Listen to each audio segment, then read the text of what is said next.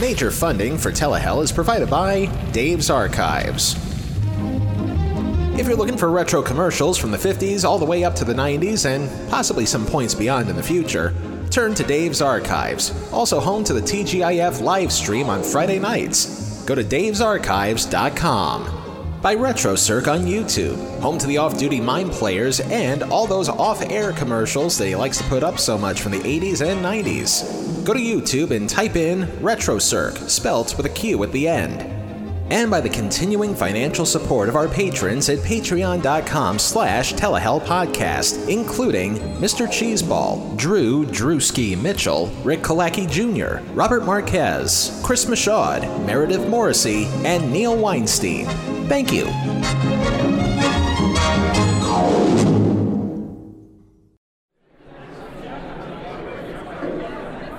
We're coming to you live from the Underworld's press room, located in the center of hell, where moments from now, the narrator of the podcast Telehell will be recapping all the events that took place in the past season of the show. And if there's time, the narrator will also be fielding questions from some of the worst human beings who've ever lived.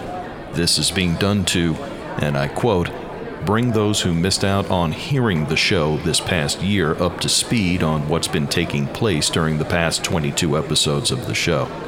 We are also to believe that we may get a preview of things that may be happening in the next season of the show, set to premiere in early October, as well as an update on the show's Patreon and... Wait a minute. I believe the narrator is approaching the press room now. As we understand it, the narrator has been trying to reach the center of hell via goat caravan these past few months. In spite of their stubbornness, they managed to make it right on time. We're now going to take things live from the podium. Whoa, nannies! Whoa, kids! Whoa, tin can and stinker eaters! Hey! Ah!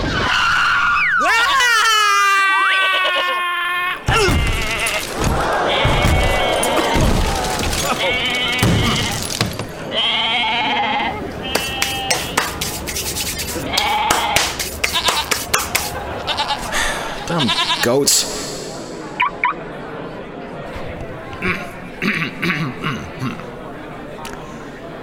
uh, thank you all for coming. Please be seated. My opening statement will be a brief one, taking a look at this room full of the most evil masterminds known to mankind. I know how valuable your time is when it comes to being the collective spirits of conquest, war, fear, famine, pestilence, and death, so I promise not to take up more than an hour of that time. Uh, that being said, I, or at least the boss's secretary, has called this press conference of the damned to a number of purposes today. As you know, we just completed Season four of Telehell, and we wanted to use this opportunity to answer some of the questions that you may have regarding our past season's efforts. Time permitting, we will also go over our progress on Patreon, patreon.com slash telehellpodcast, and if there is any further time remaining, a look at what's to come in our upcoming fifth season of shows. And that seems like a good jumping off point to tell everybody here that there will be a new season of shows, and that season will begin on October second, two thousand twenty-two. Before we get to the future, we must acknowledge the past and present. Page two. I am happy to announce that listenership has risen exponentially in the past year, but not to a point where we get to be paid hundreds of millions of dollars to express, and I quote, batshit crazy opinions, end quote. We realize that we are just a niche podcast, and we have no intention of being anything else at this juncture. Our footprint on social media has also expanded since the start of the season. More people are following us on Twitter and Facebook at Telehell Podcast, and we expect the trend to continue to rise, pending whoever and whatever entity or being plans on buying Twitter next. Most importantly, we are on the verge of becoming a profitable show. Previously, our profit margin consisted of only dryer lint. Today, I am happy to say that the margin has now shifted considerably from dryer lint to the sum of exactly one thin dime. I did not say that it was much, but at least we are not in the red, and one thin dime is something. That takes care of the numbers and statistics. I will now open the floor to questions. Keep in mind, I will try to answer as many as I can before time is up. If I fail to get anybody today, you are more than welcome to submit them to me in writing at our email address, telehellpodcast at gmail dot com, and maybe we will do a follow-up slash Ask Telehell for in the coming future. Yes, you, with a pointy weapon in your hand. I, Lizzie Borden, Axe Enthusiast Monthly. Is it safe to say that the increase in listeners this season can be attributed to turning the podcast into a bi-weekly show? Or do you feel that there are other factors involved? Well, making the switch in our schedule is a part of that, but I wouldn't call it the most significant reason for our boost this year. While the extra time it gives us to make a show does help in the overall quality of things, sometimes we get to cover things that just naturally seems to pull in larger than normal numbers. Take, for instance, the show with not only the biggest number of listens this year, but also one of the fastest growing shows we ever did, our Christmas show, taking a look at nineteen eighty-eight's A Very Brady Christmas. Please look to your monitors. Mike, you can't do this to me. You can't tell me you know what you're going to get me and not tell me what it is. Yes, I can. You know why? No, why? Because I'm mean and cruel and sadistic. Yes, I know that. I just hope you're generous, too. Seriously? The thing that I said could be happening during the credits happened after the credits. Deck the halls with wasteful filming, as we then see... I thought maybe you and I could do some business together here. You tempt me. You really do. Dialogue that would better fit in a Brady Bunch porno, apparently. Till the summer when the lady take the fellow, and they knew that it was much more than just lunch, that the two must get it on together.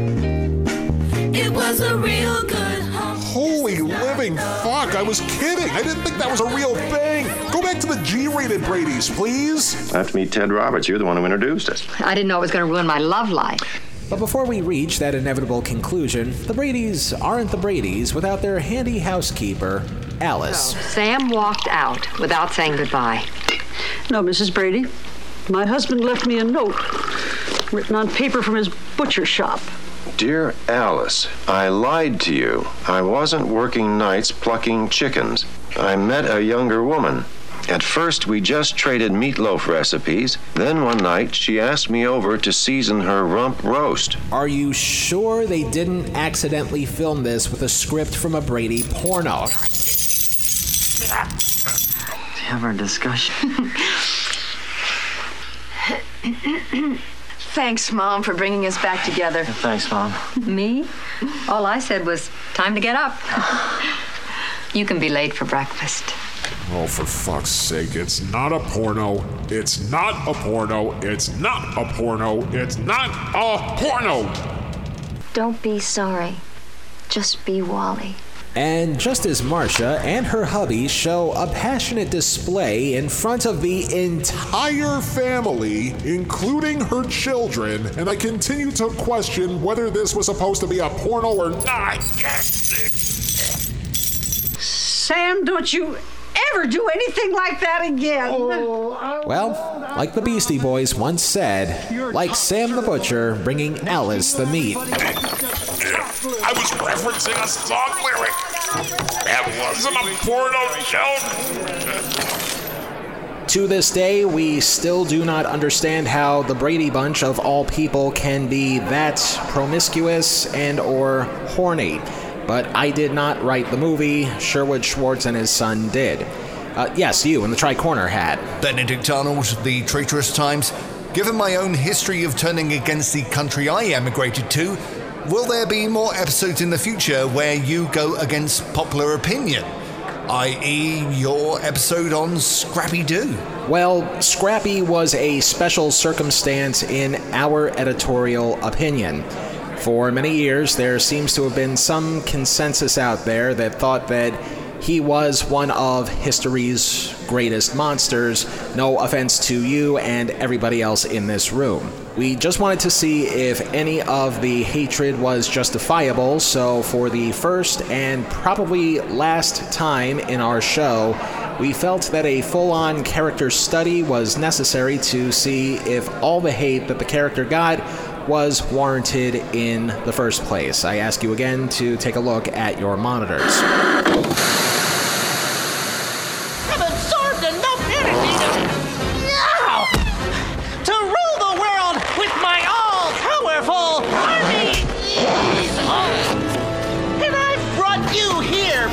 Pathetic mystery game, ah, to witness my moment of triumph. They abandon Scrappy in the desert, and then they turn him into the bad guy.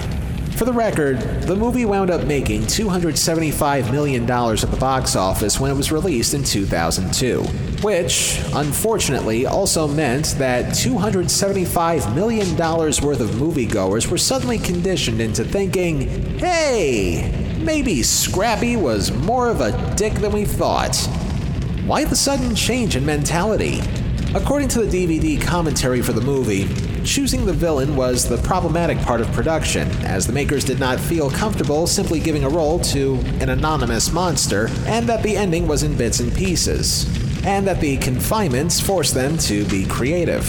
While one of the co-writers of the movie put it this way, quote, "There is a Scrappy because he exists in the cartoon, so we have to acknowledge him," end quote.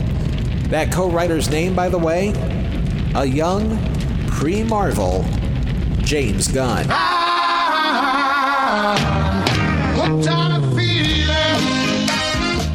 Despite previously stating that he felt, quote, kids didn't care, Gunn later admitted with some dismay that younger viewers had reacted poorly to the development, admitting that he had not understood how popular Scrappy was with five- and six-year-olds, saying, quote, "I still think it was funny that Scrappy was the villain, but there are kids out there who are really upset," end quote.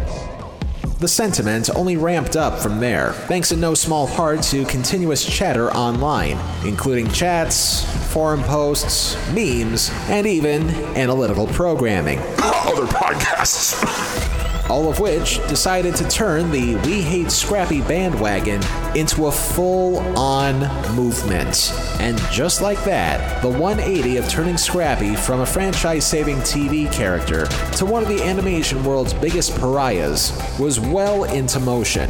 Suddenly, it became okay to hate Scrappy-Doo, not unlike Meg Griffin from Family Guy.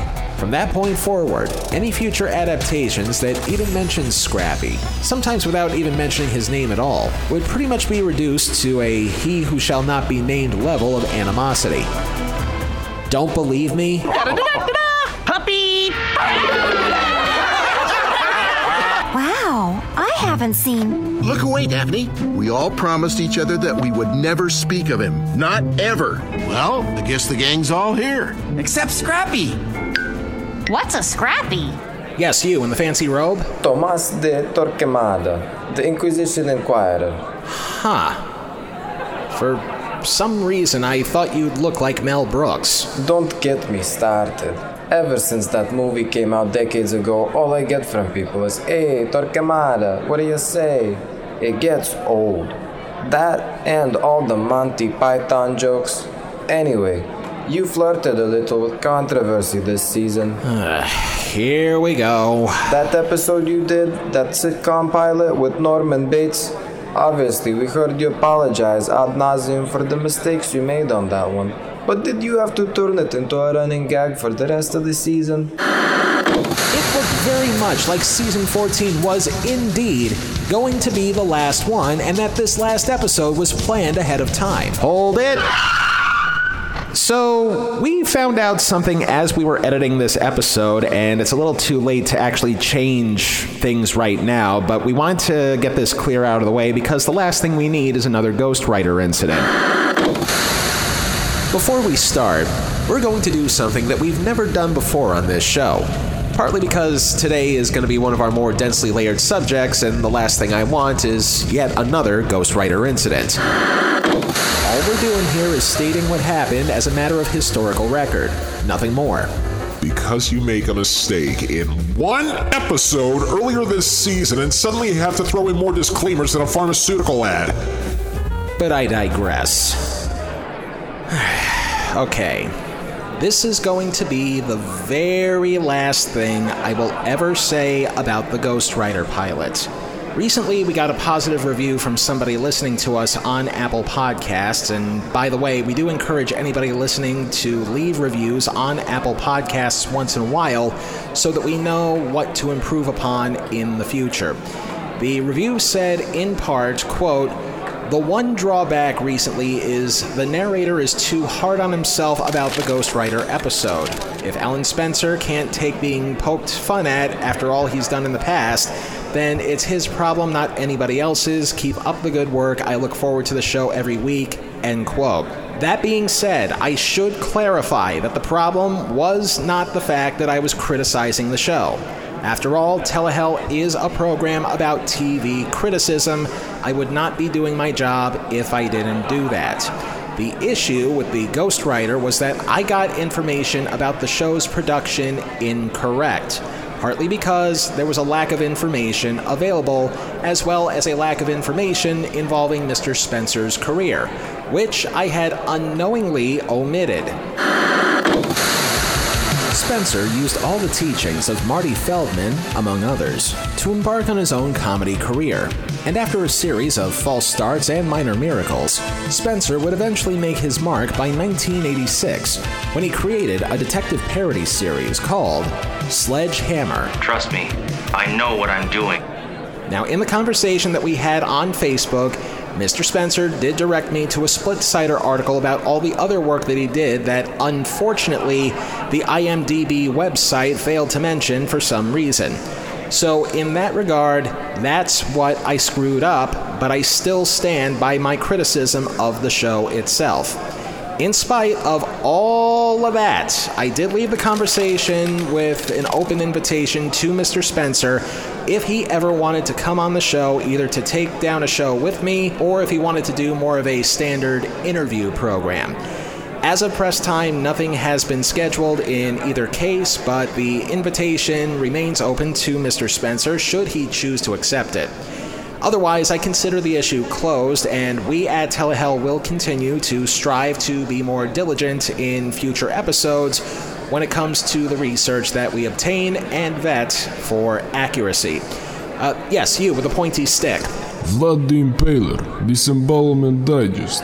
If you're an employee of hell, how come you're always doing things for charitable organizations? Isn't that a little counterproductive around here?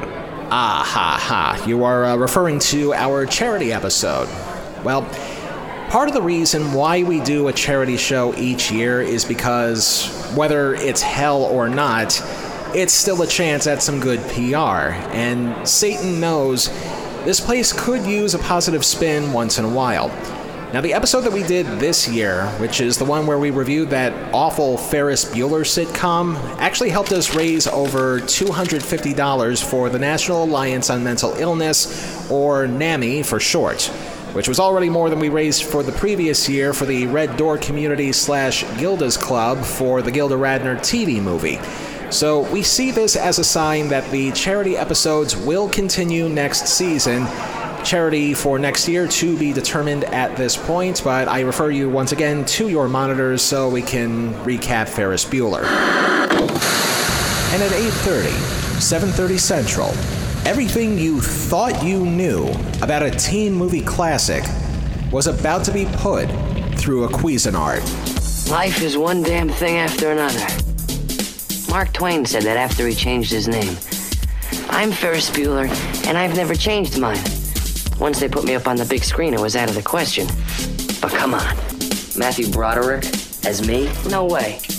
He's too white bread. Too two-dimensional. Too, too, tootsie. Goodbye.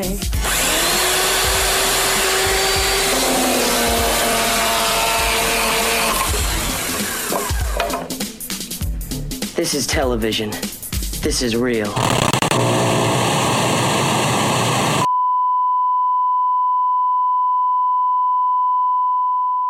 I'm sorry, this is not a part of the show. This is just a dramatization of what I wish N B C did once that first minute was transmitted to the viewing public. I mean, how do you diagram this first minute?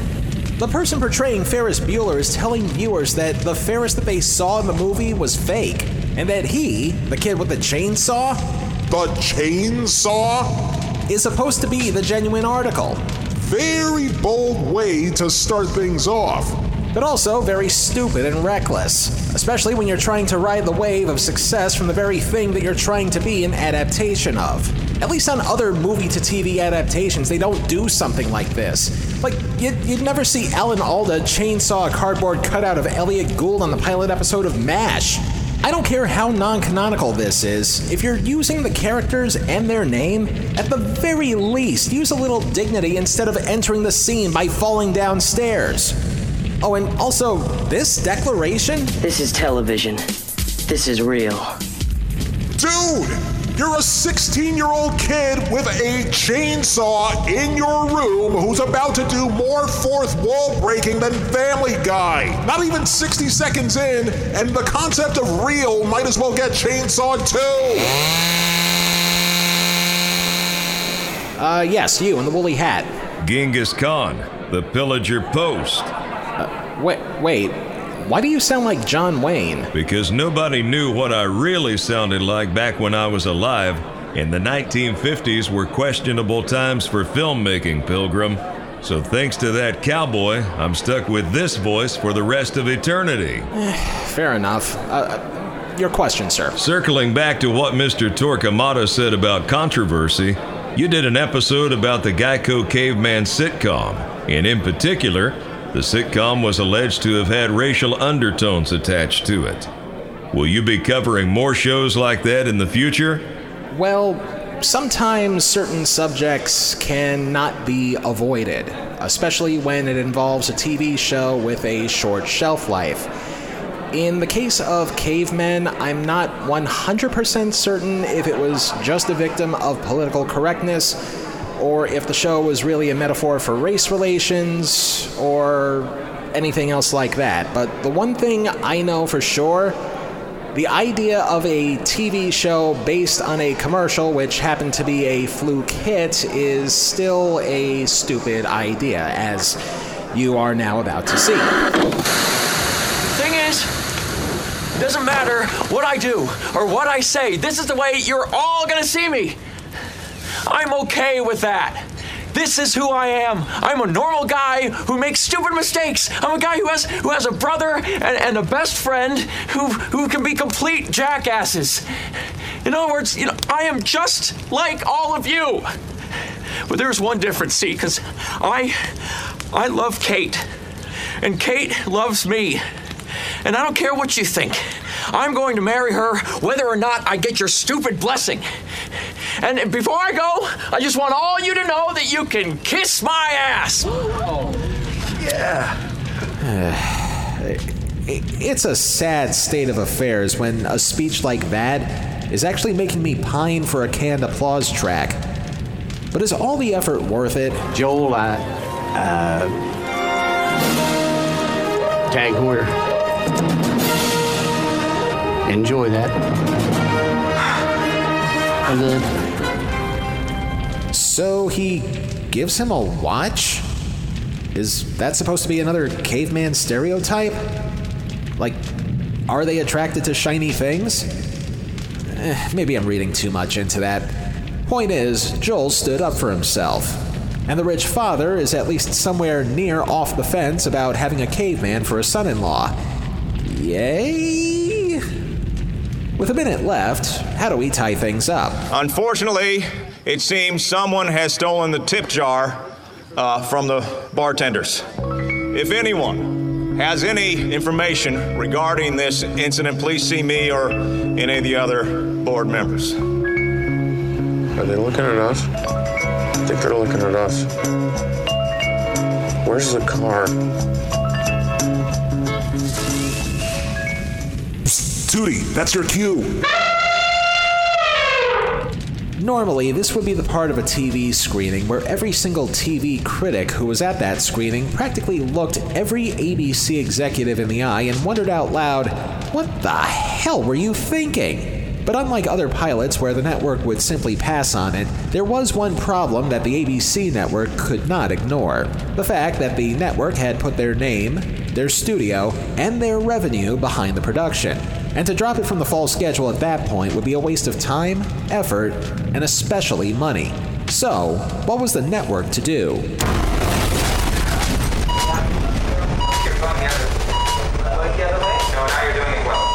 Geico Cavemen, Spokescreatures, a sitcom barely alive. Gentle demons, they can retool them.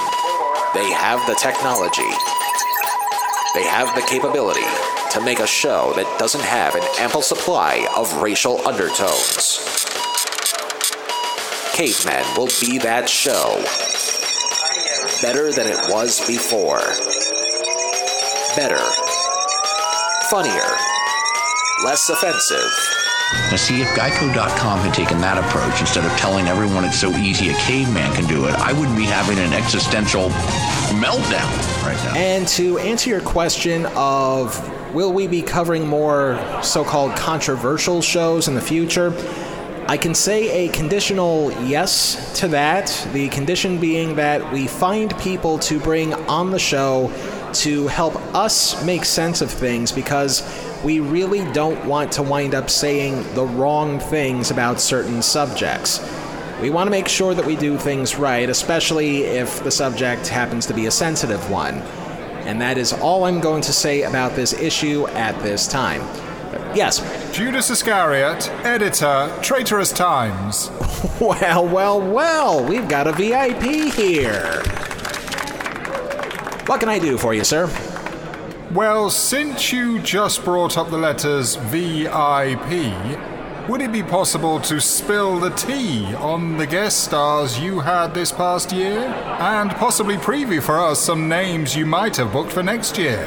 Well, I can only tell you so much. Without you going against my back, of course, for the requisite thirty pieces of silver. Oh, you. Anyway, uh, we did have a bit of a struggle with guest stars this season, partly because our switch to a bi-weekly schedule shifted a thing or two around. And some people that we tried to get suddenly wasn't available. Fortunately, we were able to get a few good people to join us this year, including Dave Zamora of Dave's Archives, one of our sponsors, by the way. He came on to talk about commercials that aired during that big football game. And the boys from the Happy Days podcast, uh, Peter Freeville and Joe Blevins, uh, they came on to talk about Gary Marshall cartoons. And I even went on T V Guidance Counselor with Ken Reed, and also returned the favor to our good friends Peter Melnick and Eddie Wilson of The Marvelists. But by far, our biggest get this year, and probably one of the toughest ones to put together, was when our judge, jury, and executioner upstairs, a k a. Diva from Musical Hell, helped us out with our season premiere subject, Viva Laughlin. So, with all of that in mind, here's a look at some of the fun that we had with our guest stars this year. Uh, monitors again. Wait a minute, you sound familiar. I know, I know, I get that a lot. No, I think I actually know who you are. You're the guy who advertises my YouTube channel, aren't you? At last we meet, Dave of Dave's Archives. Welcome to hell. Wait, I thought we were just doing things on the barter system. You, you send me old videotapes with commercials on them, and we advertise each other's shows. Uh, oh, crap. You're not here to take my soul, are you? You've come to collect? Calm down, Dave. The last thing I would do is pressure a sponsor. As far as I'm concerned, we're both square on business. I brought you down here because you're probably a bigger expert on commercials than I'll ever be, and I was hoping that you could assist me on our induction ceremony today. Induction where? Where else but the Big Gay Hall of Shame. They act and look just like you remember them from the live action show. These are fun, early eighties cartoons. They will entertain you, ironically or unironically. And for me, it was unironically. I just liked them for what they were. Perfect. Your cameo fee will be in your PayPals momentarily. Thanks. By the way, how did you get our phone number? Hello, this is hell. We practically invented the N S A. We would have found you eventually. I'm getting a burner phone after this. Ugh, me too. And I thought telemarketers were bad. And he would be played by an up-and-coming young talent named Andrew Dick.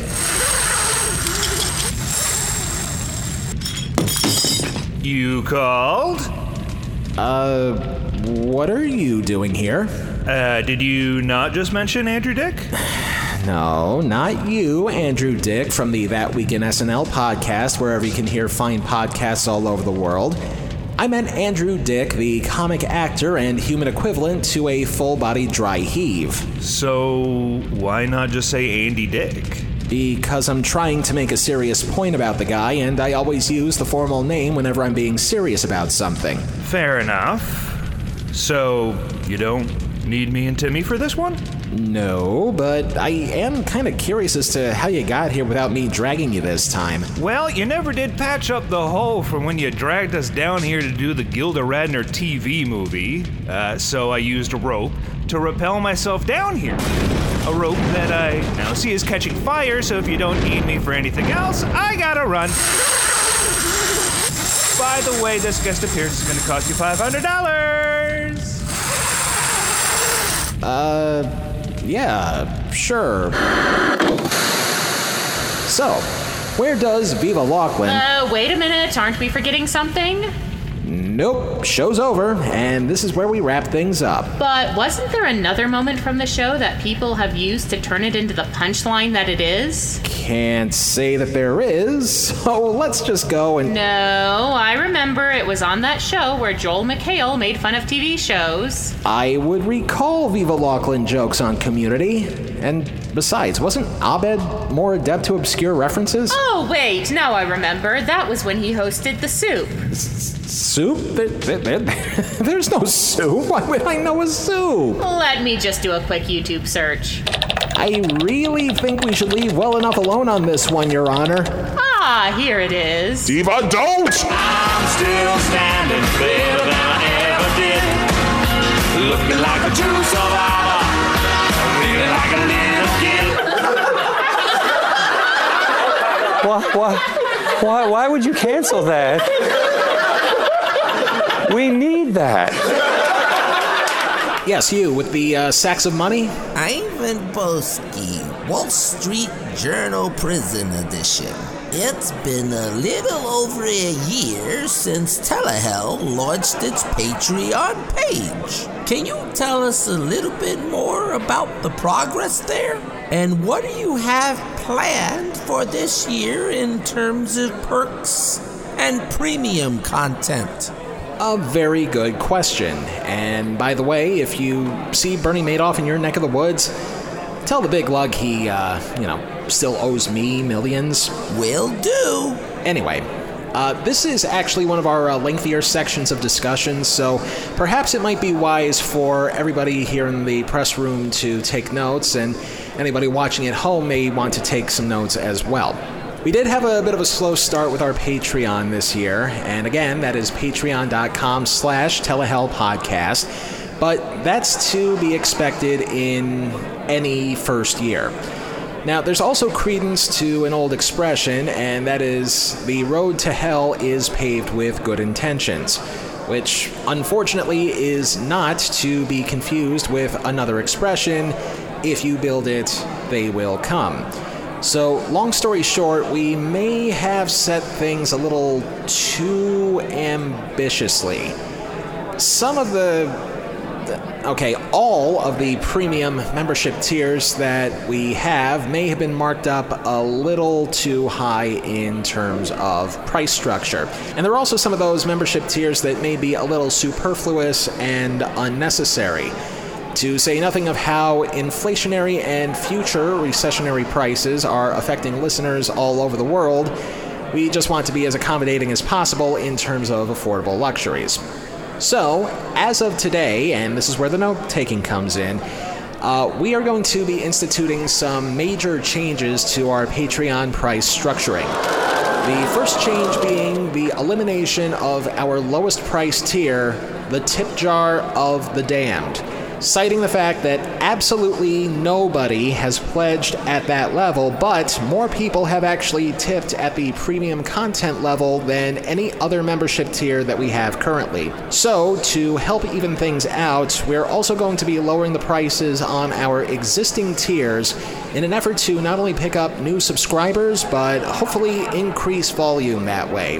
The new price structure on our Patreon is as follows, and if you'll permit me, I must now slip into my best Art Fern impression.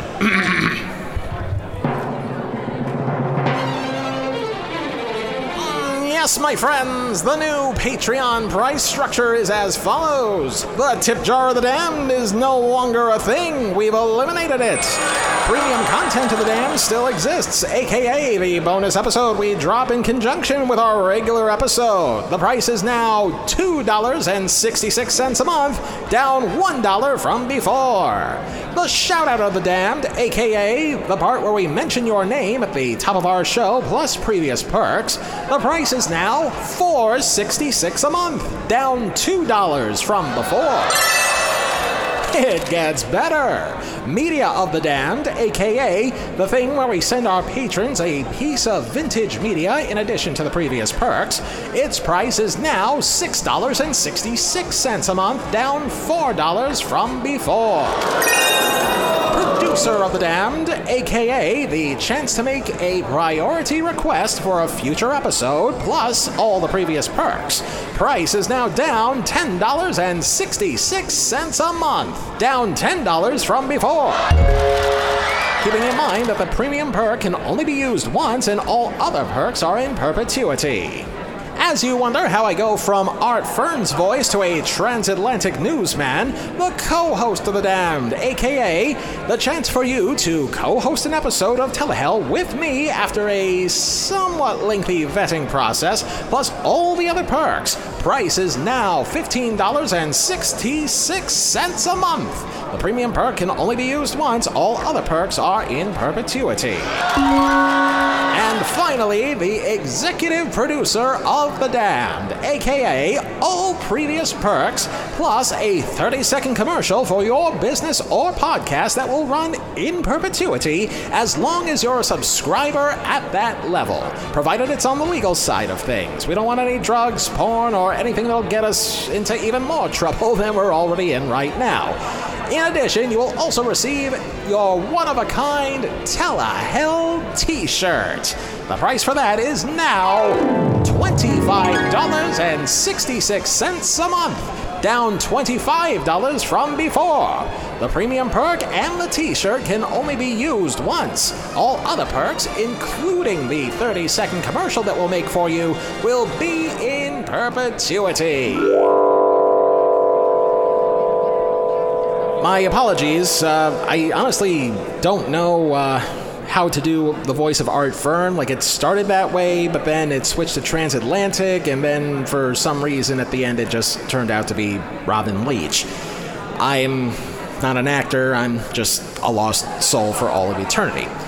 Anyway, uh, we realize that these changes are going to result in a short-term cut in our existing profits, but we do mention again that this is being done so that we hope to attract more new subscribers that will add up in the long term. And this is in addition, by the way, to our existing patrons at the now outdated prices. We will find ways to prorate you if you feel that is absolutely necessary. We know that there are some people that are with us just because they love the show so, and we do appreciate them, but we just want to be fair with our existing customers. So anybody who's listening who happens to be a member of our Patreon, we'll talk privately. Furthermore, we are going to be adding some new items to our digital gift basket for first-time subscribers. Uh, originally, after joining Patreon for one month, and that toll would actually wind up going through, we would send you the link to a private file containing six hundred megabytes worth of T V theme songs and various T V-related audio. Now, today, we're announcing that we are adding four hundred megabytes to that folder, so the total amount of content will sit at one gigabyte even. All patrons, including our existing ones, will get that perk. If there are any further questions, you know where to reach us on our social feeds at Telehell Podcast, at our complaint line of telehellpodcast at gmail dot com, or even the Patreon page itself at Telehell Podcast. Further, furthermore, we're also going to be reducing the total Patreon-related goals to more realistic numbers. This way, we can actually implement some of the changes that we hope to have implemented the previous year a lot more quicker than we advertised for it, but a lot of that is subject to change. And for brevity's sake, those changes can be further elaborated on the Patreon itself. Again, patreon dot com at Telehell Podcast. As far as the future premium content goes, we've enjoyed an ample amount of success looking at our bad T V commercials, aka commercials of the damned, but we also realize that commercials themselves are a finite resource. So we're now committed this season to expand our premium content portfolio just a little bit. Yes, we are still going to be doing Commercials of the Damned, and we're also going to be doing our outtake shows if and when we ever get more guests. But we are also going to be introducing a new feature to the premium section that we actually introduced last summer. In other words, we're going to be doing uh, new editions of what we call...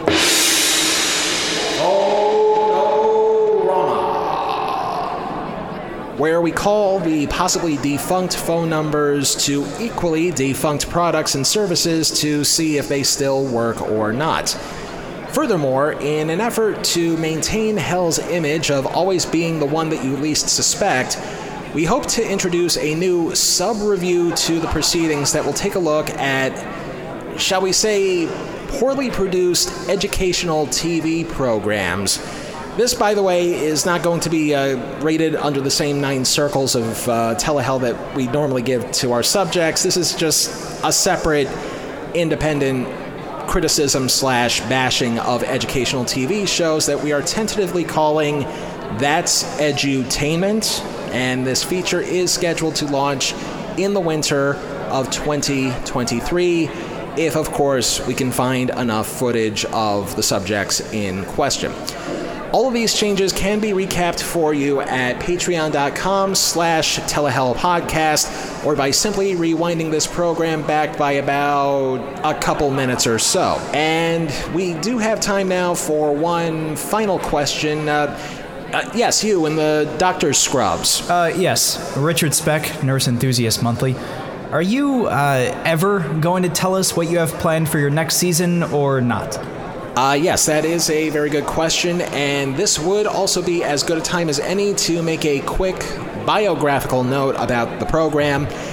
As you know, we recently adopted a bi-weekly schedule so that we could try to come up with better quality episodes for the average podcast listener. Now, while this has helped us creatively, it also stretched out our season last year to a point that we were not quite prepared for, as we used the summer months to get a head start on writing new episodes for the show. As a matter of fact, I'm happy to say that our first four shows of the season have already been written, and we will begin production on them as soon as we are done here today. Now, at the same time, it is because of that head start that we now feel that we can get more of a handle on things, but we still don't want to ruin what little integrity we've wound up building in this past season. So, with that, the first thing that I'll say is that starting on October second, when we launch our fifth season of Telehell, we will be adopting another schedule change. Let me finish. Instead of doing things on a weekly or bi-weekly basis, we will be covering a maximum of three shows per month from October twenty twenty-two to May of twenty twenty-three, when the fifth season of the show is scheduled to end. Again, that is three shows per month, with the occasional break in between, just so we can catch up on things, or, as I like to call it, a Saturday Night Live-esque schedule.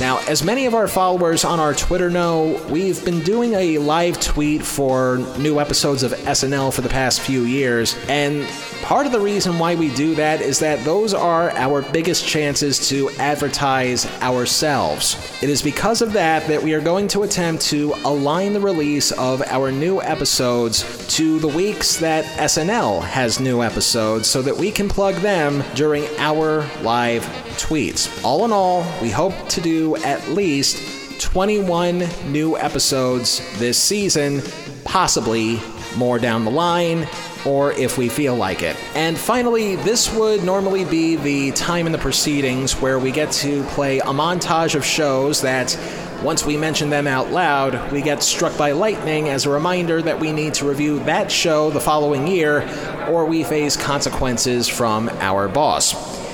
Today, I am here to tell you that we are going to forego with that tradition for Season five. Please, please, please, please, please, please, please, let me explain. You see, we're about to start the fifth season of Telehell programs.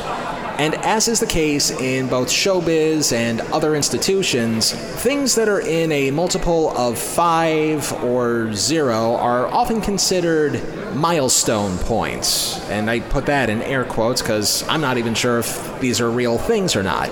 Also, in the grand scheme of things, it is my show, it's my storyline, and the hell stuff is ultimately something I write, up to and including this press conference that's happening right now. So really, what is this world if not something I create?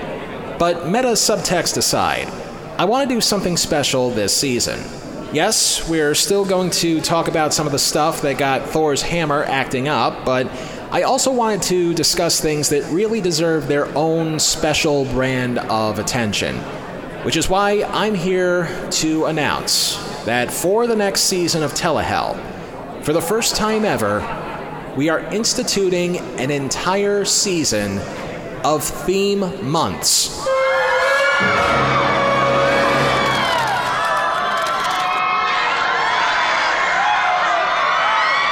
You heard me correctly. Each month from October to May, we are going to be covering subjects that have a common theme to each other. There's going to be a different one each month. For instance, uh, back in our Scrappy-Doo episode, I did make a passing mention of this. Also, note to self, uh, can I request an umbrella lightning strike for T V shows that use "the new" as part of their title? All right, thanks for that. So we are going to have a month of shows that contain the words "the new" in their title. Now, our episodes involving lists were some of the more popular listens this year, so we will have a month that contains nothing but countdown shows. And, of course, we are also going to be relying on a time-tested staple for us, T V shows that the Fox network thought were good ideas, but ultimately were not. But perhaps even more importantly, I kind of find the situation a little hard to believe that we've been doing this show now for going on five seasons, and we have not once covered a T V show that aired on two T V networks that no longer exists. Ladies and gentle demons, that time has come. This season, we're going to be dedicating two months of programs to T V shows that aired on what used to be known as U P N and the W B.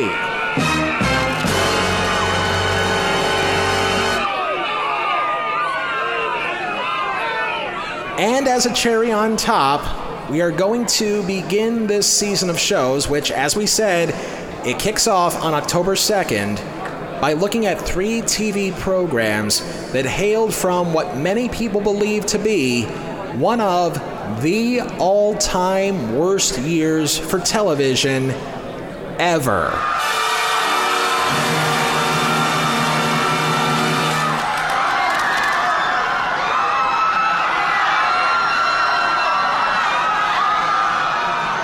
But that is all the teasing that I am going to give you right now. I will leave it to you to figure out what year I'm talking about, as well as what those shows may be that I just described to you.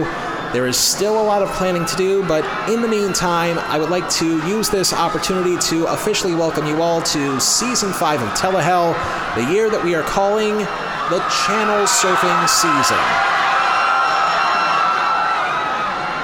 And that will be all the questions I will take for today. For those who want to stick around for Treasury Secretary Dwyer's press conference, I strongly recommend that you have a helmet and Kevlar vest handy.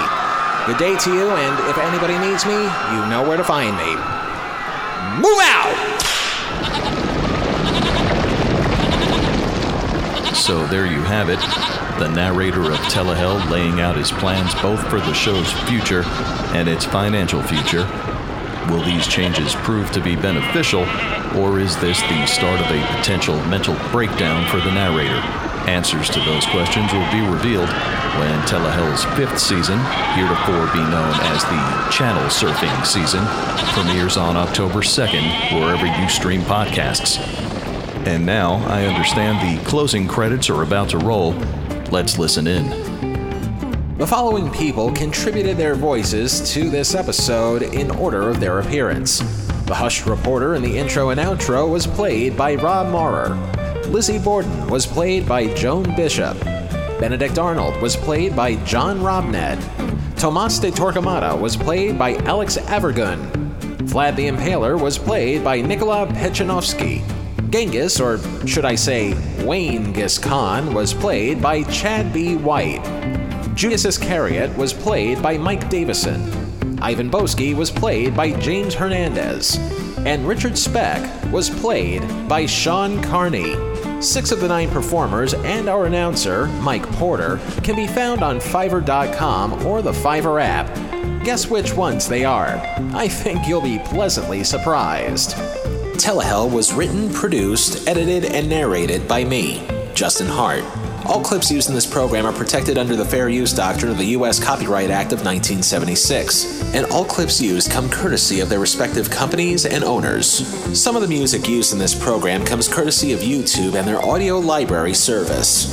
Telehell is a production of Horton Road and is distributed by Libsyn. Telehell will return for our Season five premiere on October second, twenty twenty-two.